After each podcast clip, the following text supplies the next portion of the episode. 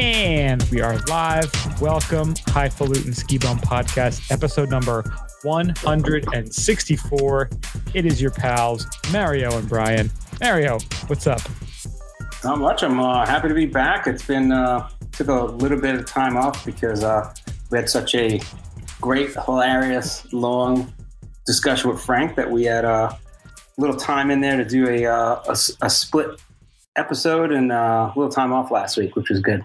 Yeah, we had to break that bad boy into two because it ran long. We we initially we we actually cut it off the the conversation that we were having, and we chatted for another half an hour after the podcast time. stopped. I think I had to bed at like two o'clock in the morning, and we started, I think around nine. Yeah, That was crazy. yeah. The ending and how we ended and all that that was a little fuzzy, but It got a little weird, I got to tell you, but it was so much fun. Like I laughed during the episode when I was editing it and posting it. I was laughing listening to it. So hopefully you guys enjoyed it as well because we had a lot of fun doing it. I think those two episodes made the all time great greatest list. That that made the top ten. They were up there, definitely up there in the top 10. Yeah. So if you want to check those out, you can go to the website skibumpodcast.com and we are going to be making a couple minor enhancements this weekend to the site. I know I've I've been noticing some bugs that were out there from when we first launched it back in I think it was October of last year. And you know things happen you got to go skiing got stuff to do you don't have time to fix these things. So one thing the big thing i noticed was that the player on the podcast episode page wasn't working. So i fixed that and i'm going to be uploading it this weekend. So if you want to check out the episodes with frank 162 and 163 you can check those out. We'd prefer if you went to itunes or SoundCloud, which actually it's not on SoundCloud, wherever you go for Android, Stitcher, Stitcher. Yeah, we got subscribe, download, rate. That's what we would really appreciate. iHeartRadio? Do that. iHeartRadio, Spotify. Spotify. Spotify. That's, Yeah. Everybody gets Spotify. Yeah, so it's it's all over the place. So if you could check it out, we would really appreciate it. We thank you for listening. We're on the socials. Please follow us Twitter, Instagram, Facebook. We are at Ski Bum Podcast. We are on Pinterest as Highfalutins. We're on SoundCloud. You can find some classic episodes there. Ski Bum, I think it's Highfalutin dash Ski Bums. We're on YouTube too, right?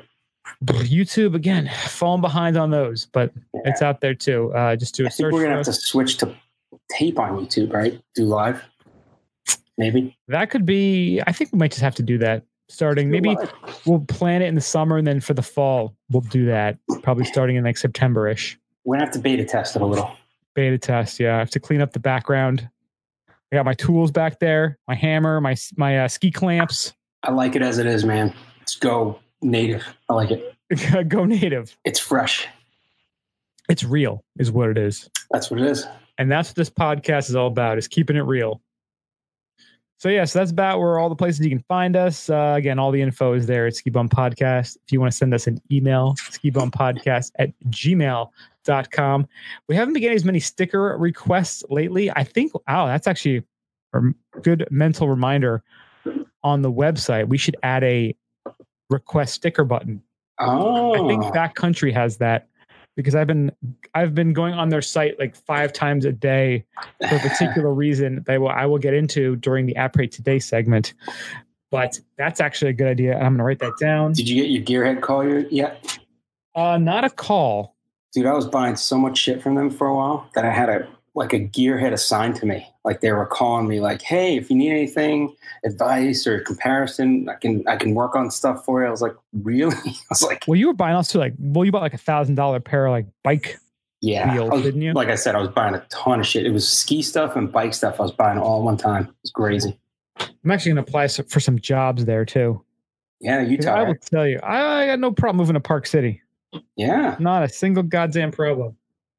Well, they're changing the. uh It looks like they may change some of the beer drinking laws, right? Probably they just What Well- about the weed though? Well, they actually just uh, remember we talked about it in a few episodes ago how they passed medical marijuana and then the lawmakers went in and changed it. That actually they got sued for that, the lawmakers, and they Good. repealed that. You know why they got sued? Because we were shouting out about it. We were pretty, pretty pissed off about that. And to the good folks of Utah, we say, It's You're time for That's right. entree You're welcome, Utah. today. You're welcome, Utah. Uh, All right. So I guess with all that pomp and circumstance, I guess we can just roll into the après today. all right, Brian, why don't you start off first today? I will start off today because I have an amazing, delicious, wonderful beer that I got last Friday. And if you were following us on Instagram or Twitter, you'll see the the post that I posted. I went to the other half brewery in Brooklyn, New York. Nice. a friend of mine who just changed jobs. We used to work together. He got a different job, and uh, we've been emailing back and forth. We finally decided to meet up, and we're like, "Hey, we're both getting out early, day before Memorial Day weekend. Let's meet up at other half and grab some beers." And he's been there a bunch of times. I haven't been able to make it. From where I work in New Jersey, it was so easy to get there. I couldn't believe it and the beers there are absolutely ridiculously amazing and i have a bunch that i purchased and you know i'll get into that later and i'll save some for other episodes but the one that i have decided to consume for this particular podcast is the space hallucinations which is an imperial oat cream india pale ale Cool. it's coming in at a whopping 10.5%. Um, I purchased this from the brewery after tasting it. It was amazing. It's so thick, and you can see on the, if you go to Instagram or Twitter and see the picture, you can see that uh, what it looks like there, and it Hazy. looks very hazy, very thick. It's it's a, a classic like kind of New England style, but again with that that oat cream makes it even thicker. It's like it's orange just- juice, right? Seriously, it's what it's like. and you know, this one actually gets pretty close. Uh, it's actually it's probably better than, but it's it's in a similar vein as that uh, Brooklyn or Burlington Beer Company. It's complicated being a wizard that I had a few weeks ago.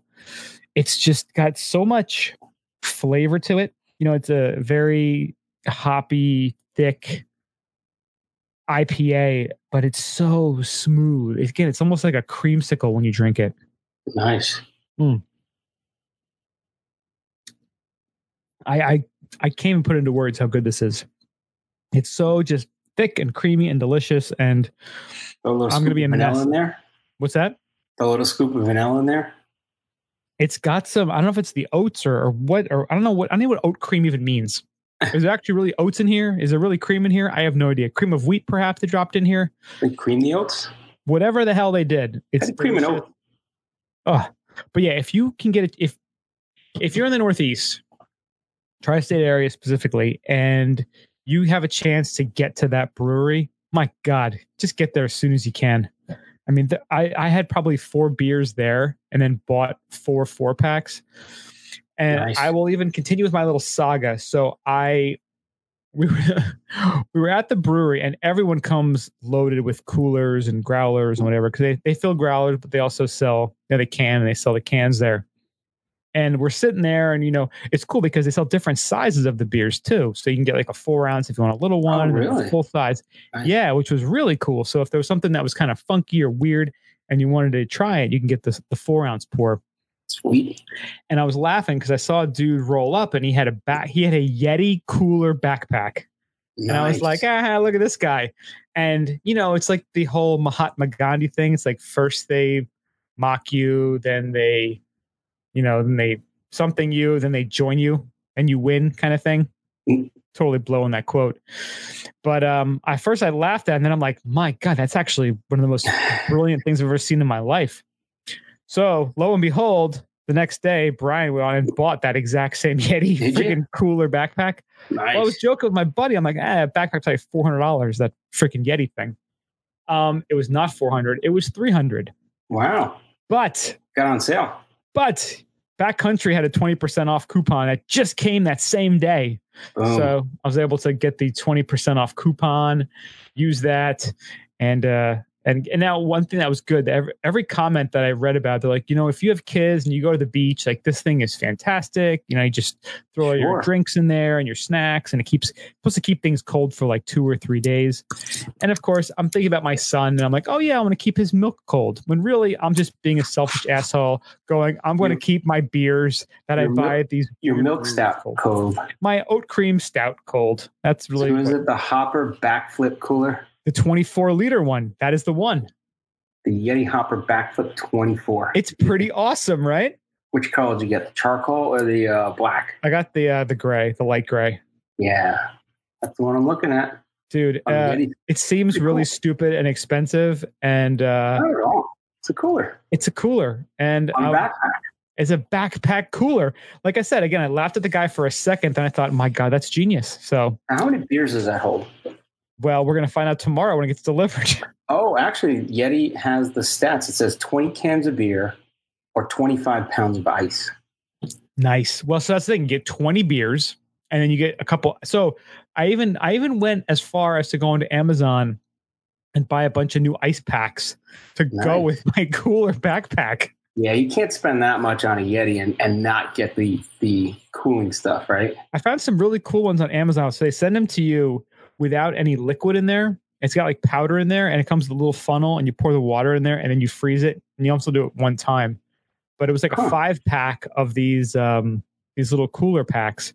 So I was filling those up today, got them in the freezer. So I'm ready to go. My cooler comes tomorrow. I am ready to go. I'm going to go questing out to beers. One of my things that I I will do this summer. I'm planning on it. I'm already going to I'm I'm putting it in semi pen on my little schedule here. I have to get to Treehouse this summer. Oh, I have a buddy who lives in the next town over. There's a allegedly legal cannabis dispensary in the next town over as well. So I really need to make a little bit of effort to get up there um, to Massachusetts. So those are my two stops I want to make nice. You know what you need with the Yeti though? you got to have goals. You need a freaking LoJack because make sure that shit doesn't get- get walked off with. You know what I mean? Dude man yetis like so i was talking i was up um at my my wife's aunt and uncle's this weekend. And uh his you know my her one uncle he's got a daughter who's 20 she's in college. And he was showing her he's like oh yeah well you know went to this conference and they gave us these um yeti tumblers similar to the ones you can get at skibumpodcast.com slash shop. Boom. those on our site are way cooler than the ones they were talking about because they were like monogrammed, customized. But yeah, she was like, you know, 20 years old. She's like, oh my God, you guys have Yetis. That's so amazing.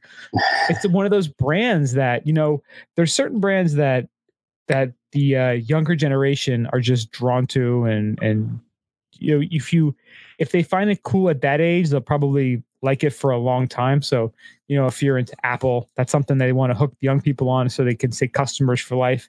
And Right. apparently Yeti has that same kind of drawing power too. Yeah.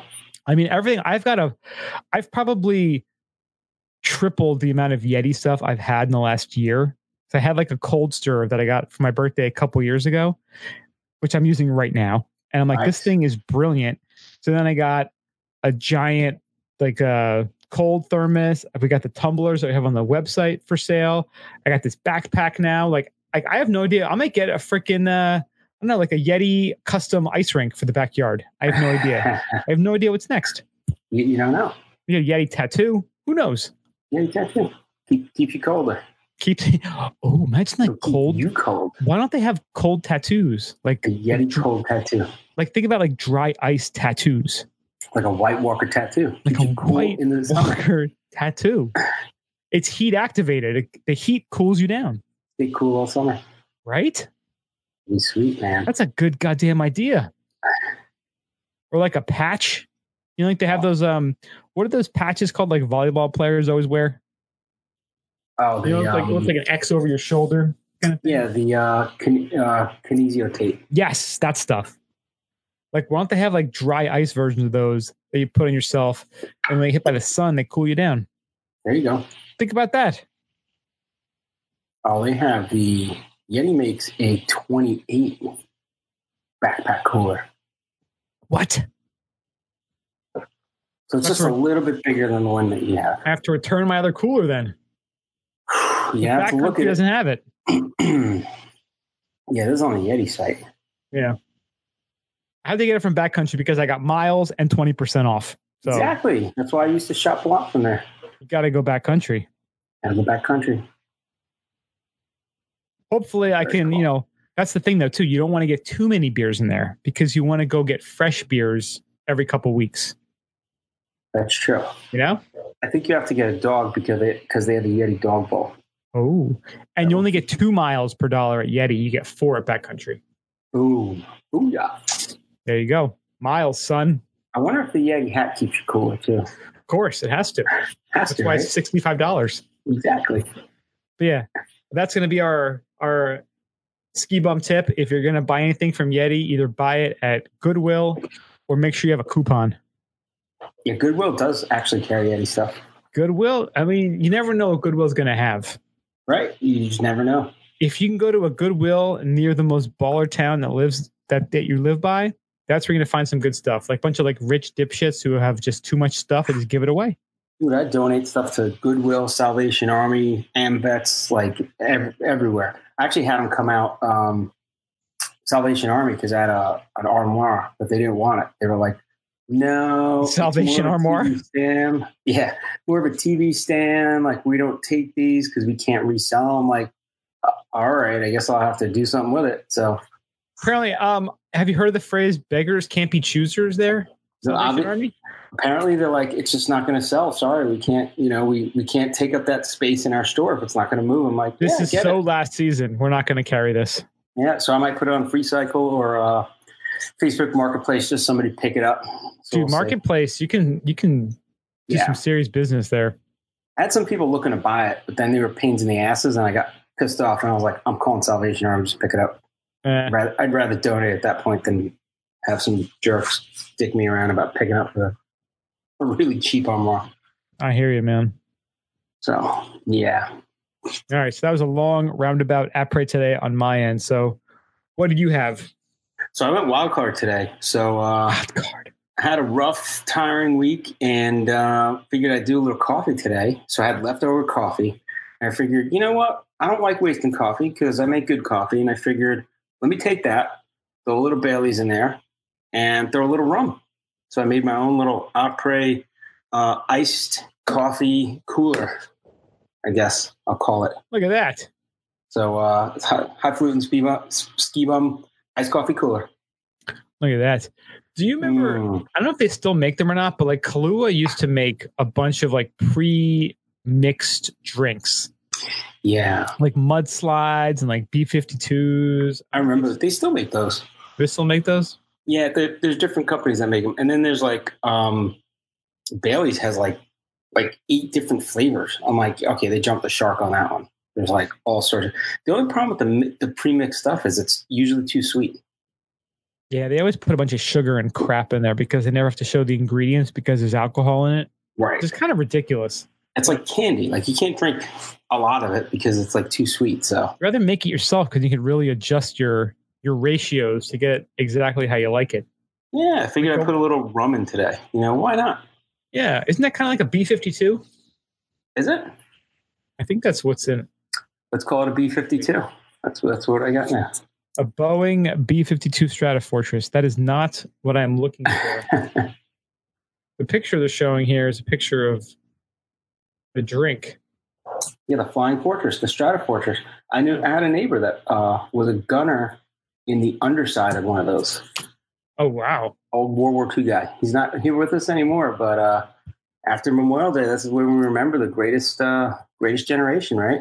That's right. We are so soft, and life is so easy because the sacrifices they made.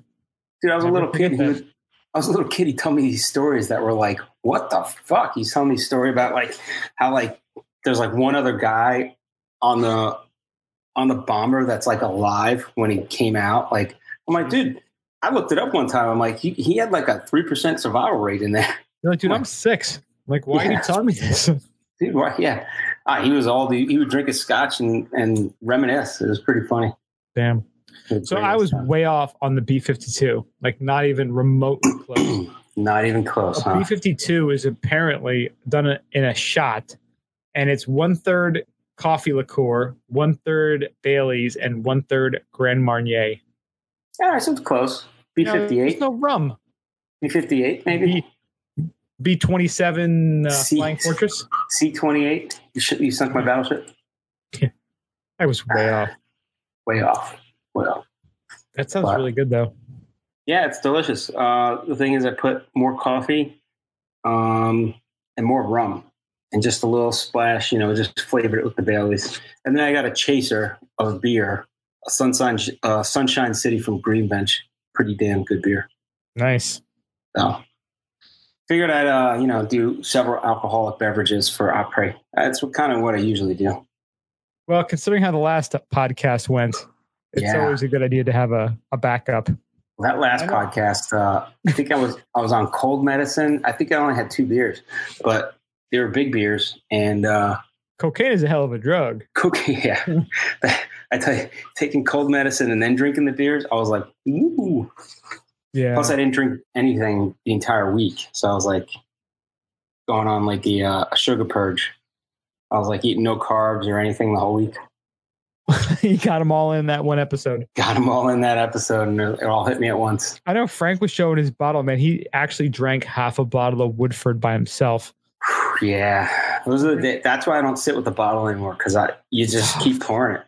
Well, so next to me, next to the uh the podcast, the the mixer, and all of our equipment here, I I set up this like triple rack here, and the second level is just I have all my ski tuning stuff, but then I also have just a bunch of liquor. There's like a bottle of Balvenie Scotch. I got the Harahorn gin. I got Kirkland vodka. I got that that awesome tequila. You gave me that bottle, that white and blue one. Yeah, Um, the uh, so it can get it can get dark. Oh my god, that's so good. That stuff. Yeah, it's good shit. Yeah, this can get really dark over here if uh if I decide to start just pouring things. So you're basically podcasting from a bar, right? Is kind of what's what that equates to. If the bar had marzipan, then yes, that's the kind of bar I am Boom. podcasting from. Is that Yeah. I'm liquor hoping, store? to, I'm hoping to seal in this part of the basement for the podcast this summer. Nice. That's one of my my little goals that I have for myself, which I probably won't accomplish because I You're have gonna hang your skis and stuff. It'll be great. Well, I have my old Volkls in the corner here because I was I used them for testing my uh doing my first tuning experiment on them. Nice. And unfortunately, I haven't skied on them, so I can't tell if the tune went well or not. But and me and Nick the one night just had a couple drinks and just hung out and, and tuned our skis over Google Hangouts. That's Pretty cool. fun. Yeah. Yeah, it's a way to do it. Yeah. You got to get a, a rack for your skis or something. Yeah, that's uh I like the one you have hanging up right now. Yeah. The thing is, I don't know if I have room to hang them down here just because I don't know. I don't think there's uh I got them over a door, so I got a I got a high ceiling. we have the low ceilings here in the basement, so I don't know if I. I wonder if I could actually fit them. Now, see, the thing is, there's like support beams every little bit, so I don't know if I could actually fit them in there. Hmm. You can hang up, up and down on the uh, wall too. Yeah, I could do them up. Actually, because it's a low, eh, they might fit. The Volkls fit. They're only 171 though. Um, yeah, they should all be okay. If I could just wedge them in between other stuff, I think the uh, longest Yeah. pair I have is my the Black Crows are 182s. Oof. So another 10 Just cut the beams. should be fine. Just cut the beams cut a hole in the ceiling and put the skis Cut through so they're going through the living room floor. Who's gonna know? Put a table over it. You good? No one will know. Put the couch over it. Something like that. So we actually have a couple fun stories this week in the good old Après Today segment. And this was from the oh so admirable and venerable site brobible.com. And it's why is a cocktail called a cocktail in the first place? And this is something I've probably thought about a couple times, but never really took the time to research. But it's kind of interesting to, you know, really just think about it and find some information on this. So I like this article for that particular reason. And what they say is technically speaking, what a cocktail is, is a mix of alcohol and at least one other ingredient. As a result, you could apply the label to a whiskey ginger. So I think it's safer to define it as a drink that contains three or more elements. This is according to the author of this particular article. Hmm. And they kind of go into, you know, some different theories. And one is about a, an apothecary in London back in the 1700s. One is about a, um, uh, like a, a bar in New York City in 1800s. But it turns out, strangely enough, that the term cocktail is related back to England, but the researchers have traced the origins to horse breeders. Hmm. And particularly the sellers of those horses, they had a peculiar strategy where they turned, they would go to their animals and they would stick ginger up their ass. Nice. And the practice was called, they say the horse was cocktailed. So in England, a cocktail became a term that was used to describe spicier ingredients that were added to a drink in order to give the imbiber a bit of life. So does that mean they put ginger up people's asses when they drank it too? it depends what part of town you're in and and what bar you went to because I'm sure that that uh, practice is still being adhered to somewhere. Wow. And I'm not against it. I may even try it tonight. I don't. I, I may have some ginger up there right now. You don't know. Damn. That and the vodka tampon ready That's to go. for that's for me and Jesus to discuss. You know what? It's uh ginger vodka tampons. gingivitis. Gingivitis. Gingivitis. Now you know, and you have some great. That, that's actually a great opening line if you're a single gentleman looking to to chat up a lady at the bar. You can That's ask right. her if she's ever been cocktailed. We're hello, ladies. Like, hey, you like you been cocktailed? any ginger in your drink there? Would you like some ginger? You bet a size 14. Damn, I wonder how much ginger they shoved up the horse's ass. Like, did they peel it? Like, did they? Yeah, how is the ginger treated? I mean, is they it, have to peel it, right? Otherwise, is you know, wouldn't. poultice? Do they grind it? Is it is it just a I don't know, a piece of ginger? Like Like, it looks like a freaking female sex toy a lot of times when you buy it. there, I got the freaking knob there, and there's like the little rabbit part in the top, and the little stimulator that's going through there. I guess you'd have to peel it and then just give you the old. How's it going there, fella? How you doing?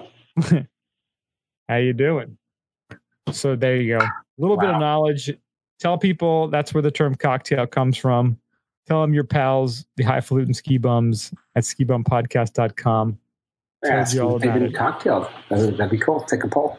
There you go. There's your opening line. All right, next up we have beer archaeologists are reviving ancient ales with some strange results. So, um, Travis Rupp from Avery Brewing Company in Boulder, Colorado, says um, he's been trying to make different flavors from ancient recipes uh, into modern beers, um, and just kind of, I guess, this is part of the exploration of, of an you know of a an artist, you know, making beers where you want to try, you know, to push the envelope and, and find new flavors and find new techniques. So um, actually, it's pretty cool. Like there's there's a bunch of different things he talks about in here, and uh, he talks about the one he tried making chicha, which is um, a Peruvian corn-based beer um, that he actually put together from pre-Incan uh, archaeological evidence and it called for partly chewed corn uh, fermented in spit. So he actually had to persuade some of his colleagues to gather around and actually help make it. Uh, and then he got uh, into brewing it, and he had a corn quinoa spit mixture. He said it gelatinized in the steel tank and created this like big blob, um, which was about seven bathtubs of a polenta textured goop. Um, so that's that's one of the the bad fails. Uh, then he, you know, but he actually said that that they wound up turning it um, into something that they could kind of drink, uh, but it actually got worse from there because they said when they tried to drain the tank, uh, it cemented into the pipes because it, the corn was so finely ground that just made like a cement. Um, so pretty nasty stuff. And then they talk about uh, one. There's a Viking inspired beer uh, based on information uh, gleaned from debris of ancient shipwrecks and some writings. And uh, they made it with juniper branch, branches and baker's yeast. Um, so gave a slight surprising whiff of banana. So, um, you know, that was another one. Then there's a Bathsheba one, uh, primarily from Israel, uh, grain and pomegranate juice. Um, so, you know, there's some pretty cool ones. And then he made one called Benedictus, where he got um, some Italian monks to help recreate a monastic recipe with wormwood and lavender. And he said that smelled like uh, a men's shampoo and tasted like drinking herb garden. So, so crazy. It's pretty cool to see that like people are like toying around with things that are just totally like off off the you know the reservation you know where you know some people do the well we tried this little bit of hops and, and maybe put a little bit of fruit in here or a little bit of peel. You know, that's that's a little bit more of the safer, you know, touring around with things. Whereas this guy's really pushing the envelope of uh, what's possible, which is pretty cool. Yeah, it's cool too because they um so this guy from Avery Brewing, they did a a George Washington porter. And I don't know if you guys have ever had the beers from Yards Brewery in they're outside of Philly, I think, or maybe they're I in Philly. Those. They yeah. do those ales of the Revolution, and they took the recipes from George Washington, Ben Franklin, Thomas Jefferson, and I think maybe Alexander Hamilton, and they made these four different beers based on the recipes they found. And you know, I mean, they had to like modify things for ingredients they couldn't find, but they uh, they did a similar thing. Now, I don't know if they went as deep as this dude went because it seems like this guy Travis Rupp from Avery, he's like a real, you know, like archaeologist and is really trying different things and trying to find these ancient recipes and trying to replicate them. Yeah, these are like cool. ancient, ancient stuff, like crazy, right? Yeah, they said that this um the George Washington one was meant to show what he was drinking at Mount Vernon during his retirement years. Hmm. Oh, here and, it is. Uh, they have uh, General Washington's Tavern Porter, Poor Richard's uh, Tavern Spruce, Thomas Jefferson's Tavern Ale. I've had the I've had the uh, the Ben Franklin. We had that at uh, Shepherd and Knucklehead. That one yeah. time we went. Yeah, that was actually really good. There, didn't we? Too. That was the Tavern Spruce, the uh, Poor Richards, yeah. the yeah. Ben Franklin one. Yep.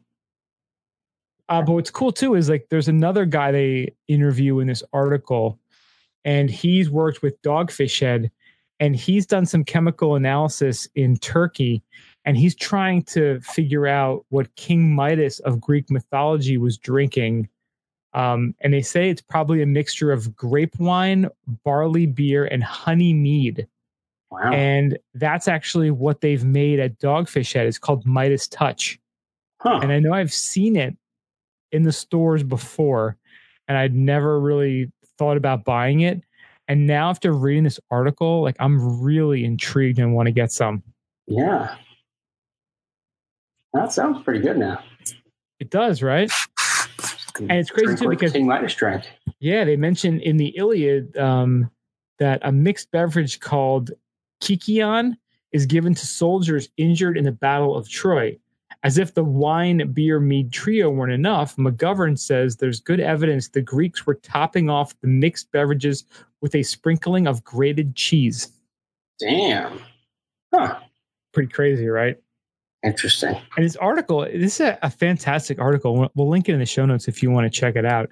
Yeah. And it's cool because one of the things they talk about is like like people have been trying to, you know, drink alcohol and, you know, kind of open up their minds and challenge their you know their possibilities like all throughout history and it's the one quote that i love that he says is you know how many books have you read on milk like do you know the history of the paperclip no like, they never wrote this shit down because they didn't care about it. It wasn't important.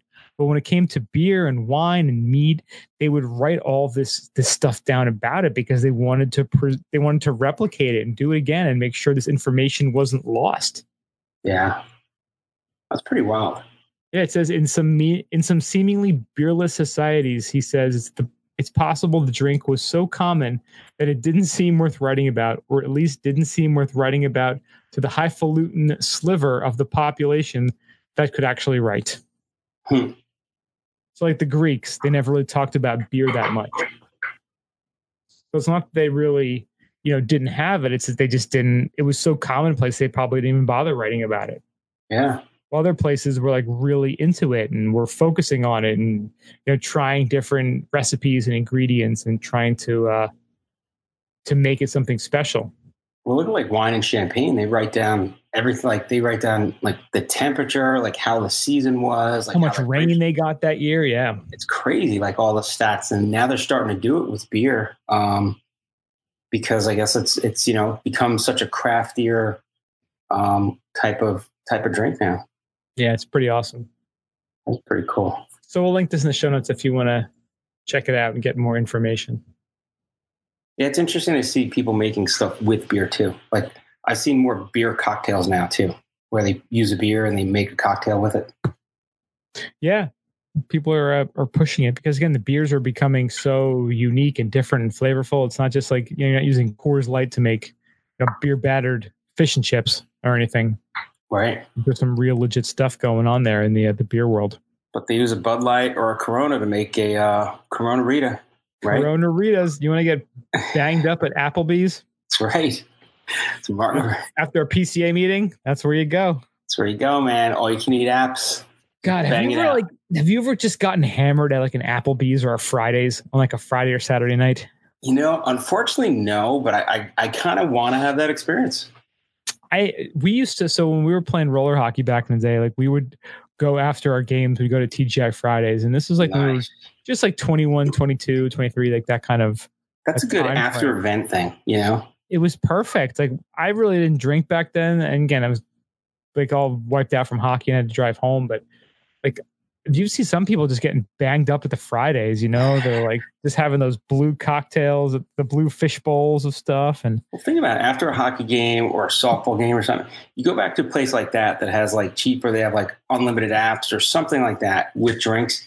You just picking because you're hungry and then just getting hammered. I can see that. oh yeah, just get just Like get a Wednesday night, you know, just fucking just getting hammered. just getting bombed at Fridays. Yeah, like you know what's the best? Like imagine getting hammered like in the daytime at Applebee's. Dude, I've been to so now I've been going to uh more um more hockey rinks to watch hockey and um you know to watch you know somebody playing hockey and it's like these a lot of these places have full on bars with like food and everything. I'm like, people are getting banged up while like their kid is playing hockey. They're like, I got two hours in this place. I'm just gonna start tying one on. It's pretty crazy. Have you watched all the hockey fights that happen between the parents and the crowd? I Now have not why. seen that yet. yes. Now you know why though. Now you can partake in that too. Yeah, yeah. I can egg people on, take bets. I can start like a pool. I want to start dice games. you could do that. That's right. Always a possibility. Start taking odds on like kids fighting and shit. Let's get into the Genjula. That'd be brutal. That that would be wrong. That would be rough. All right, so with that, we're going to take our weekly journey into the old gondola. And I think after the last two episodes, which we are counting as two episodes, but it was actually one for us, One long conversation. Let's put it that way. we do not have a bean of the week. I was actually attempting to go and purchase a bean of the week this week, but logistics, complications, things happen. I could not I could not make it happen. So Life life happened. so we're going to skip the bean of the week this week. But we are going to jump into a couple quick stories that we have. And the first one is from those oh so highfalutin folks at The Guardian. Has legal cannabis killed the bong? What? You know, in stoner culture, it was always flourished under cannabis prohibition. Nothing signified one's love of the plant more clearly than water pipes known as bongs. It's true. And they had head shops. Remember how many more head shops there were? Oh yeah, they're like, oh, this is for tobacco, right? It's like, yeah. of course it is, good sir. Now those head shops are gone. It, has got to be in a dispensary. They're all now. vape shops, yeah. Yeah. So yeah, it was practical as well as symbolic. And now you know bongs offer more smoke and a smoother hit than pipes or joints. Whether in use or not, they convey a clear message: marijuana is smoked here. they have been used to smoke cannabis since antiquity when someone is sucking on a bong, mouth agape inside a glass tube. It's a pose of the purest hunger, like a baby goat sucking on an udder. Users often named their bongs. To the fraternity of underground cannabis users, they were akin to sacred totems. But with legalization underway, bongs have an image problem the wellness obsessed cannabis industry doesn't have much use for them. Health conscious users prefer to vape or eat cannabis than combust it. The bong hmm. is, as a centerpiece of a room, also isn't a good fit for the industry's new ethos, echoed in the slogan of the magazine Gossamer for people who also smoke weed. So it's it's kind of interesting because yeah, a lot of people would prefer to be a little more subtle, a little more discreet, have a vape, have some concentrates, you know, pop an edible, and uh, just being like, yeah, the old school stoner with the with the giant bong right there. It uh, it's it's possibly a you know something that's going to have to perish as a result of it becoming more mainstream. Well, let me ask you this so bongs are some bongs are, are like pretty awesome to look at. They're like really artsy, usually like nice glass. Like I've seen some bongs that are like works of art, right? Now, do you think with the legalization, we may start seeing these as centerpieces? As like, oh yeah, that's a, a nice bong. Maybe you're not using it, but now that might become something that people have in their curio cabinet. Like, well, I know that there's been some water pipes or bongs that they've made adapters for the vaporizers. So, nice. you know, for like a PAX or something, you would stick it in there and it would actually go through the bong in order to that you could use it. So it's like a a you're getting like the best of both worlds doing that. But you know, you know, it could just be like once things become really commonplace, it could just be a uh used for artistic purposes. But Hmm. You know, I don't think it's ever, it can ever truly go away. But yeah, I mean, it's not something because, you know, everything in life has become more mobile now, just in general. You know, like yeah. people, people don't want to collect big, heavy, bulky things in general. You know, like you want to have your phone, you want to have your quick vape, you want to have your Bitcoin on your phone. Like you don't want to be carrying around big, complicated, heavy things. You want things to be like nimble and light and smooth.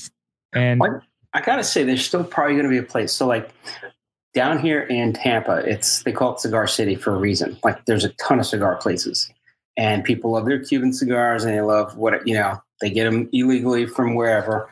Aren't and, they legal uh, now though to have here? Wasn't that part uh, of that whole like Obama? It's legal to have, but I don't. I, you still can't go to a store and buy them.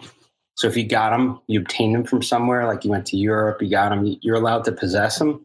Um, but there's a lot of cigar places, and people just like going out, grabbing a cigar, having a drink, you know, because they're like bars, and people just hang out, sit there, and they and they like smoking that cigar. It's uh, it's pretty cool. Like you think about like, is that like the way of like so? Are bond's going to go the way of the pipe? Remember how people used to have like the old pipe and they'd sit there in their chair and smoke their nice little, you know, scented tobacco from their pipe.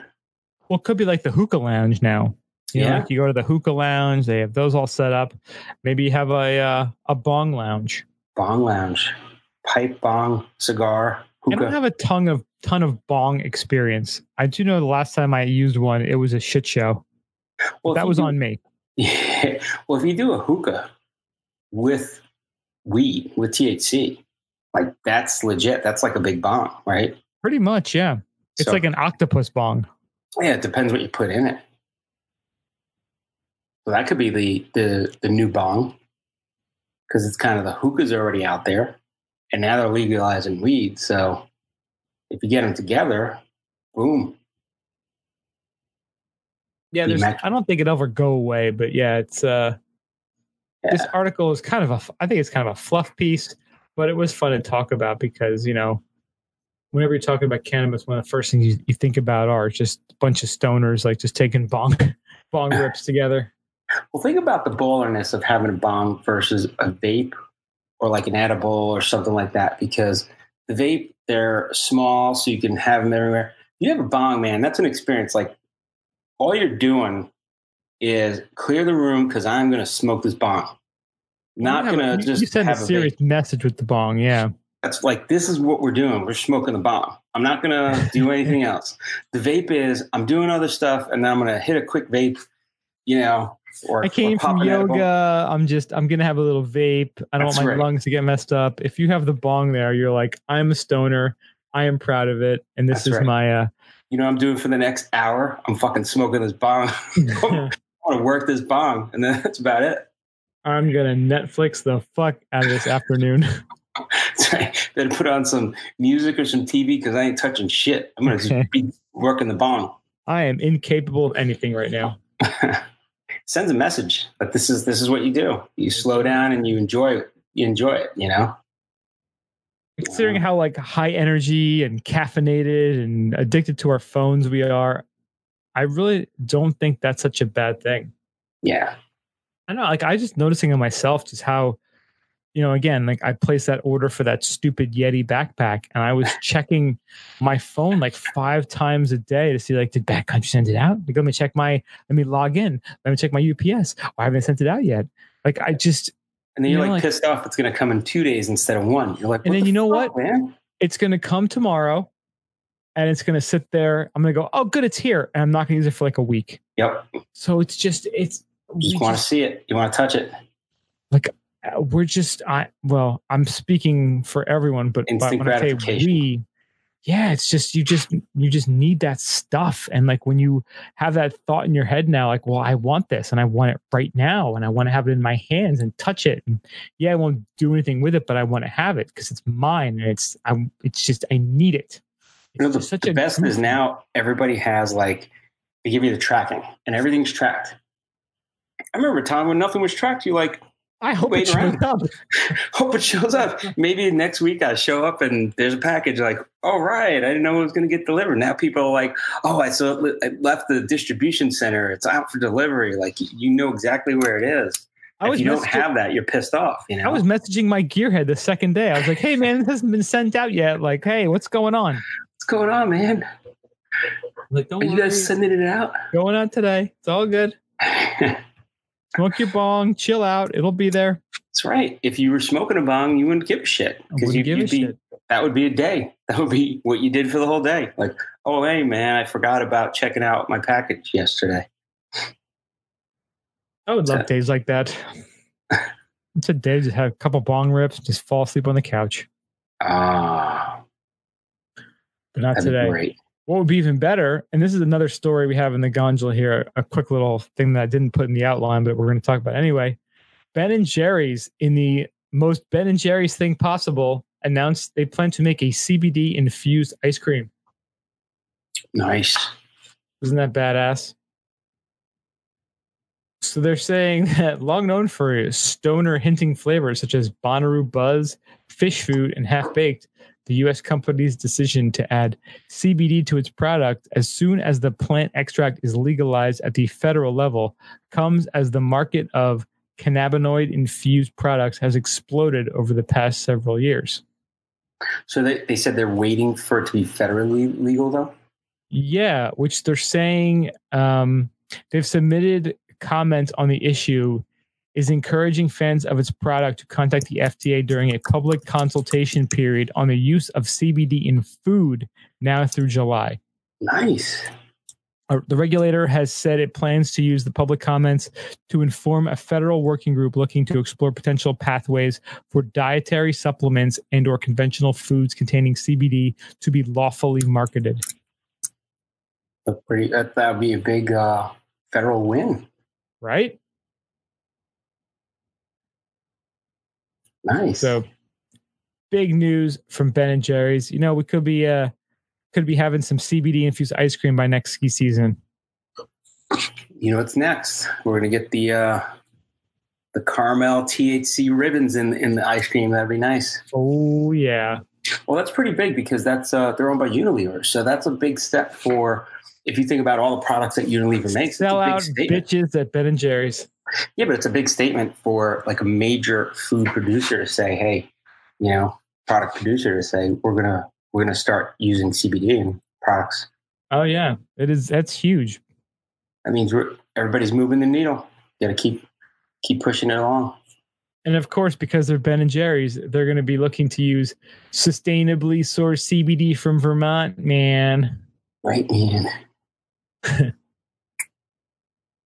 I wonder what it must have been like to be to be like one of the first customers at the Ben and Jerry's ice cream store in 1978 when they opened. Oh, can you imagine you would have lost your freaking mind? Like, oh my god, they have all this ice cream here. Well, could you imagine like just just think about those folks in 1978 rolling into that renovated gas station in Burlington, Vermont, and they're like, "Hey, man, I know we're all super high right now and it's super illegal, but trust me, in like 40 years, weed is going to be legal here and in a bunch of other cool states. Make it happen, man. It's going to be legal. And you're going to have dipshit states like New Jersey who can't get their shit together and actually legalize something. And you're still going to have the South where they're all going to be a bunch of like Bible thumping, toothless. You Dude, know, how, how stupid are we as a country? Like, we can't even make a fucking balanced budget. dude, the fact that we are 330 million people trying to agree on anything is ridiculous in the first place. Yeah. Like, if we were on a desert island, if there was no structure, we would just like we would be throwing shit at each other. We are We're we are idiots. we we're apes. We are actually part of we are humans. Homo sapiens are one of the great apes, and we seem to think we're so sophisticated and have evolved past that. But just remember, every time there's been any sort of crisis anywhere, we all just become those apes again. So Yep. I think apes are smarter than us right now. Everybody's dumb by the uh, by the by the phones. well, the problem is we have I a got to see what's have a- going on because I can't have an opinion myself. How, We how does everybody poll on Facebook and Instagram? Well, I think part of the problem is we have a false belief that we're smarter than we are. Yeah, everybody That- thinks they're freaking they're special. They're genius. They're, They're- unique. yeah. They're special. No, we're all a bunch of fucking monkeys. Is really all it is. Half the people out there that think they're they're really special are fucking dumb shits. That's what they are. A lot of people too. If things did, you know, if shit did hit the fan, they're the first ones to panic and pop 15 Xanax and probably hang themselves. There's a lot of soft soft kids out there. A I lot of everybody everywhere. Soft bunch of whiny bitches out in the bastards and bitches out there just freaking whining and complaining about everything. Bastards and bitches. You know what people do? Real people? They don't complain. They make shit happen. It's true. They make it better. ABC. Always be closing. That's right. They always be BC closing. Always be closing. That's right. I think everybody should watch that in like freaking second grade. That should be a requirement. That scene. yeah, right. I could have been something. Second place, set of steak knives. That's it. That's what you got, man. How life is. yeah. You see the uh what the the uh, second place team gets when they win the Stanley Cup? a whole bunch of goddamn nothing. Let me ask you: Do they even get a prize? Do they get a cup or anything? Is there like a second place Stanley Cup? There isn't, right? Just a fucking toilet. right. You got your trophy from winning your conference, right? And that's it. Like just whatever. You you got something, but get the fuck out of here. You didn't win the Stanley Cup. Runner up is first loser, right? That's right. Like, do you remember who lost the uh, aside from the Buffalo Bills that lost the Super Bowl like Oh, freaking four times in a row? Nobody remembers all the losers. mhm. Unless, like you, you're a Giants fan, you remember the Patriots lost to the Giants, oh I do. right? A perfect season. Repeatedly. The perfect season where they had the, the freaking shirts printed out and everything. Great. 18 and 1. Phenomenal record. Boom. Phenomenal record. So who is that? Who still holds the perfect season? Was it Miami? But they had less. Uh, Yeah. they had less games in the season, though, right? Like 12 games, right? Back then, or 14, 14, something like that. Guys are paid an average of like twenty grand a year. They're all smoking on the sidelines. Like they're they have like other Smoking. jobs in the summertime. There's no drug testing because everybody had fucking concussions. It, it's crazy. The helmets were Let's like plastic. to ski news. And- and- yeah, they would have been better off not wearing anything Seriously, and go out there and pound it out. pound it out. All right, I think it's time for some ski news. Yes, sir. You want to start us off? All right, so uh, I don't know if everybody heard about this. I'm sure people heard something because it was on every media stream that we've seen. Um, but Mount Everest uh, has gotten very crowded as of late. Uh, Nepal uh, issued 381 permits at $11,000 each. And it caused, because I guess the weather was so messed up, everybody's waiting for the right time. And there's like a, I guess, a few weeks of a window that opened up where everybody can climb. 381 people decided to climb at the same time, and it caused this, like, it was pretty fucked up. I, I mean, they, there's this AP photo that they have with this article, um, and I've seen this several places. This is what BBC News. There's like, you know, all the, the news agencies were, were carrying the same photo. It is a line of people like they're waiting for the fucking, um, you know, Space Disney Mountain. World or something. Yeah. Yeah, like at the line at Space Mountain, they're fucking waiting, like person to person. It's like you can't even walk ahead. It's crazy. Yeah. If you haven't checked it out, just uh, Google Mount Everest 2019 and you'll find Oh, some yeah. pictures. I mean, it's it looks like people were just dropped there for a photo shoot. It's amazing how many people are there. It's like, is this Hands Across America? Like, what the fuck's going on? Hands Across Nepal? Wow, hands across America. That's a throwback. Yeah, throwing that shit back. I mean, it is absolutely like crowds of people like trying to get out. And they said it was dangerous. There was like the, the death toll was rising rapidly that one day. I think they said it was like, well, there's two died. And then they said, well, there's four the, the next afternoon. And then it's like they're keeping track because people are just plummeting to their death. And I guess there's these these rough crossings that are like, you know, people like, I guess this is the main route. And uh, there's like areas where there's like a ladder that some brave people took all the way up there, freaking hiked up, put it there, and now everybody uses that that like it's like a uh, uh, aluminum ladder that they put Really? up there to cross this little thing. So people have fallen off of that shit. It's like holy fuck, man! Like you know, and it just it used to be one of those mystical things where like wow you climb there. Maybe you didn't have the help of like all these sherpas or oxygen. Like there was really something to being able to do it. Now it's i don't know it's a little bit a little bit different. I mean that's why you know when we talked about um corey right uh the dude that's climbing he's not going up this route. He's going up uh with another climber. They're going up a different route which yeah, and unfortunately for them, last week they had to um, they had to kind of cut their trip short and not make their final push because of the weather. Because they were taking an, the northern slope route where the weather was a lot worse, and because of the conditions and the terrain, it was a lot colder than they expected it to be. They um, they had to kind of abort their mission and uh, are starting to head back home now. Yeah, and you know what? That's the smart smart thing to do because I don't know. You always hear these stories about like people that pushed it and then they die. So you know, it's kind of know yourself and know the weather, and you, you can't fight Mother Nature. You know, Yeah, I mean, it sucks that he spent like a year preparing for this, but you know, in a way, it's you you, you really do have to be smart because if you mess this up, like you're dead. yeah, It's plain and simple. You're just dead. You're going to So, be yeah. dead and preserved, and people are going to say, "Hey, I use that as a marker when I go climbing up." The dead guy there, like Yeah, Mr. you know, green boots. like we talked about last week, you could be the guy just beating off at the top. Yeah, uh, That's right. he died doing what he loved.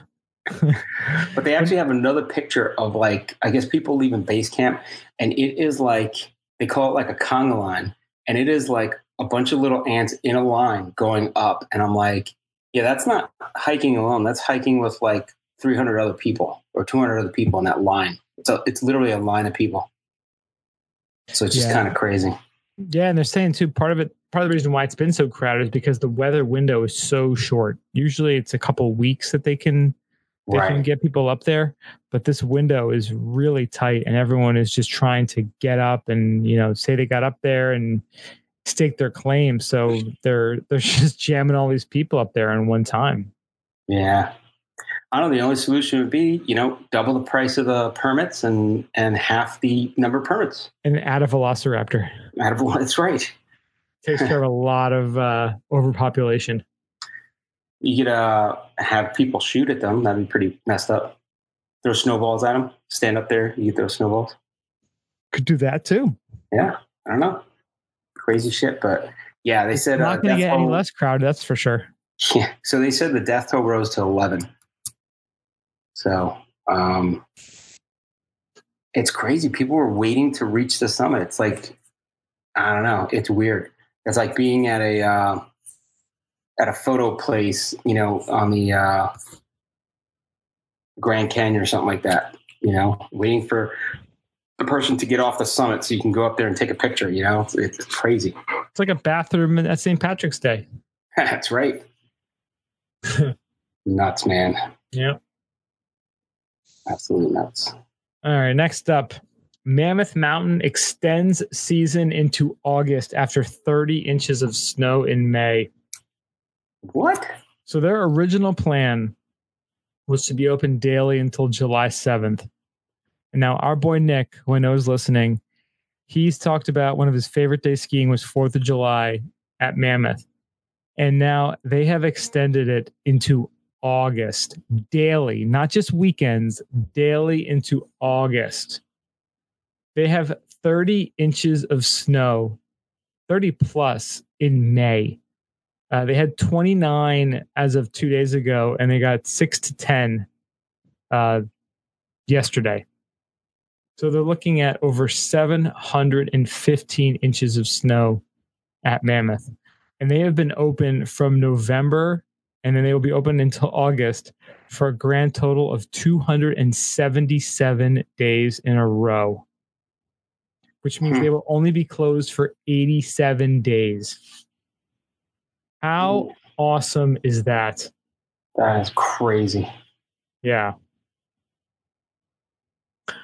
You know, it's just it, it's a roll of the dice. That's just how skiing is, you know? Like it you could be planning a trip right now in June of 2019 and you're saying I'm going to Jackson, you know, January 5th and it's going to be amazing and you get there and there could be no snow.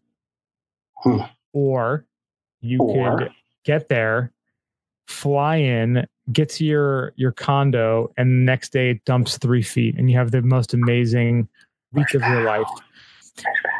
That's kind of the beauty, the mystery, the conundrum, the paradox that is skiing is that you just don't know what you're going to get. And that's kind of what makes us part of the reason why we love it so much is you just don't know. Everything Forrest is, you Forrest Comfort. Life's yeah. like a box of chocolates, right? Yeah, skiing is like a box of chocolates. Exactly. You never know what you're going to get. You could you could step into you know bite into one and you're getting just marshmallow powder all day. Yeah. Or it could be just freaking chocolate mousse ass dirt. You never know. chocolate. Oh, that was nastiest. That was the nastiest skiing, man. That was like skiing in doo doo. It was gross. I was so happy I was on uh, rental skis. Yeah, yeah, that's definitely smart. Crazy. Yeah. All right. Next up, we got Jackson Backcountry Violator shares perspective in an open letter. So, February 28th, 2019, um, the gates at Jackson Hole were closed because they had several feet of snow uh, over the last few days, and avalanche danger was high at all elevations. So the Park Service and Teton County Search and Rescue um, prohibited backcountry access via those exit points. Um, that afternoon, a group of four ducked the rope uh, off the Teton lift in search of fresh tracks in Granite Canyon. Uh, two of the skiers successfully exited the backcountry, but the other two became lost and required rescue by the um, GTNP Rangers. So Grand uh, Teton National National Park Rangers. Um, so they said, you know, the big thing with this is it ruffled a lot of feathers because you know the initial reaction was, well, we're skiers and boarders, whatever. We want to we want to be free. It's national park, whatever. Um, but it also put people's lives at risk going out to to try to look for them and stuff.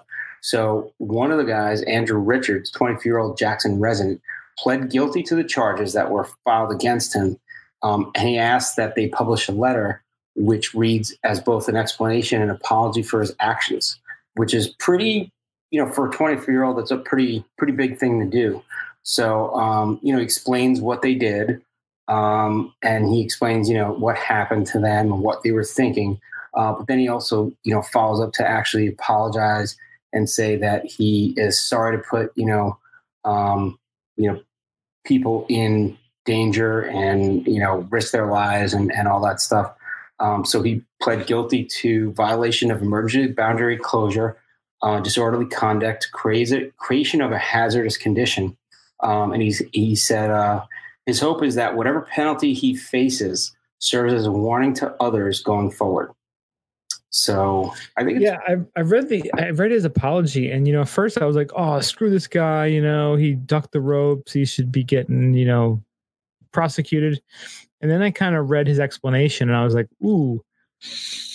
I'm very torn on how I feel here. Like I'm not really sure I I have a, how I feel about this because I really like what he was saying. I mean, yes, they ducked the ropes, they went under and yeah. two of them got through of it and two of them were lost and he really wanted to make sure his friends were were were safe yeah so but you know he did apologize for the right reasons because you know you got to realize they closed the park because it's dangerous for them to patrol it so even while you could go out on your own that's fine but even though you're still not supposed to be there they're still obligated to go out and look for you so they are risking them their their time and energy and and everything. So that's kind of why I apologize. And it, it is fair, you know, like somebody, you know, yeah, you're gonna have a cool day or you're gonna have a shit day and get stuck. Um, bottom line is somebody else is gonna risk their life potentially to, to make sure that you're okay. And, yeah, uh, and I like that the last the last comment here. It says, "I have been advised by Manning to seek legal counsel and fight these charges in court as the others accused have chosen to do.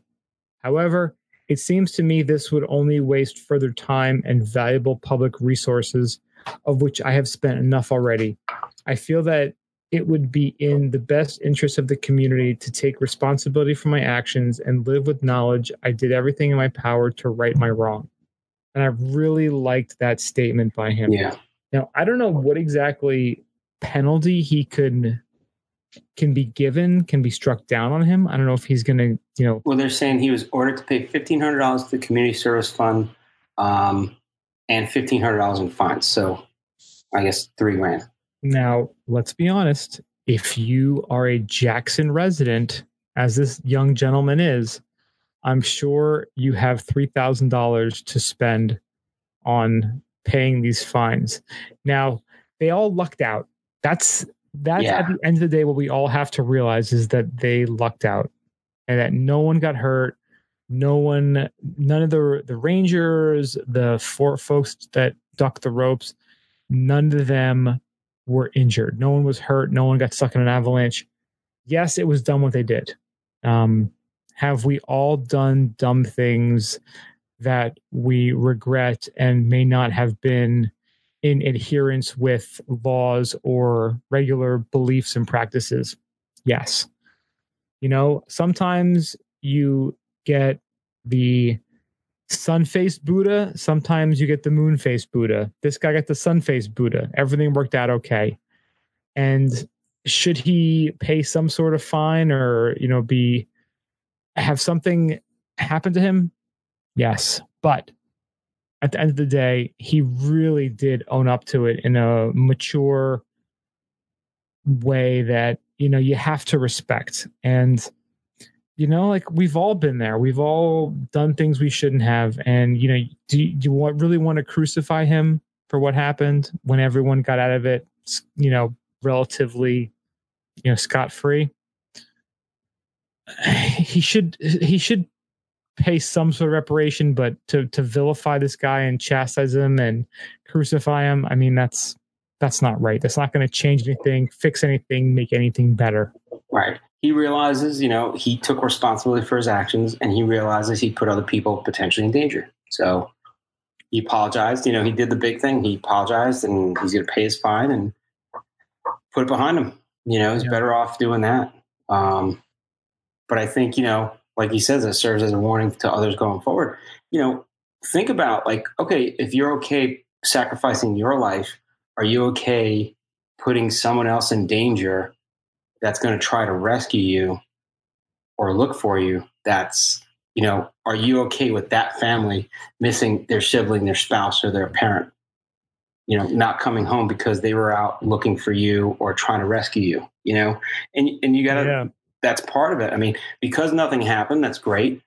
But had something happened, it would have been a whole different conversation, you know. And I think he realizes that that could have been the case, you know, and, and that's that's why it's good that he realized that and he wanted to put out that letter.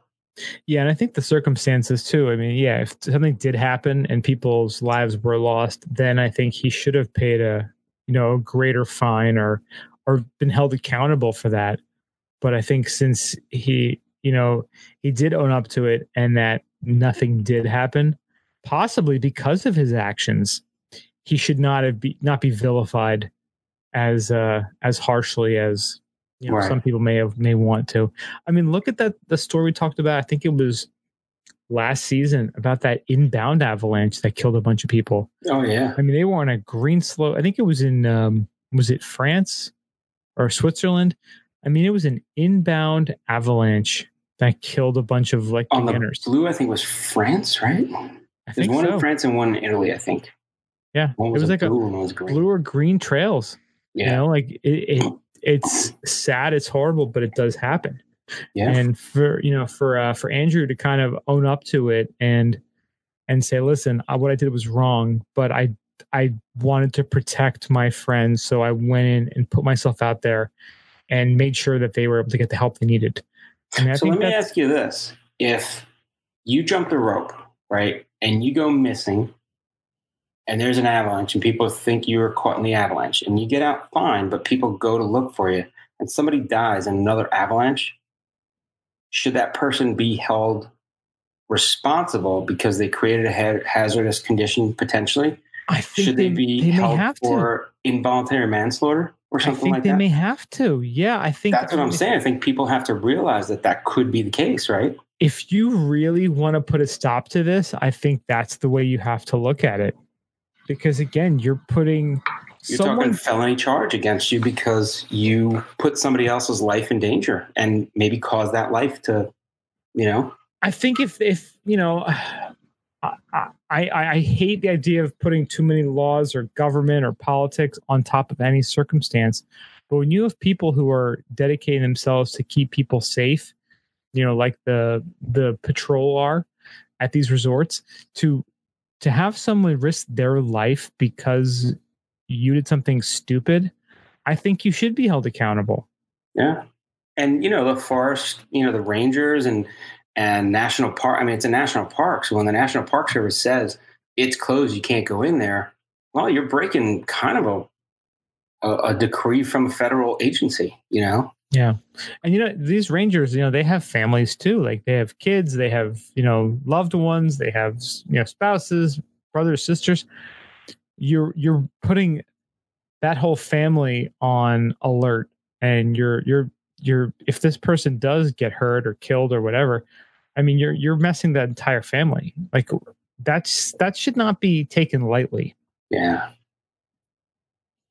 You know, because the other side of that is they say, ah, fuck it, we close the place. We're not going to go look for them. They're probably dead. Everybody's going to be in outrage. Like, what do you mean? You got to do something about it. You know what I mean? So that it's not even an option usually to to yeah, say, well, you know, we we told you not to go there. You know. Yeah.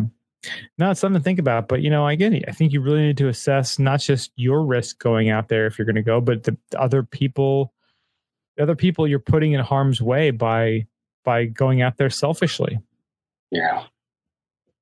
So, you know, I do like what he said, and I, I'm glad no one got hurt or injured or killed.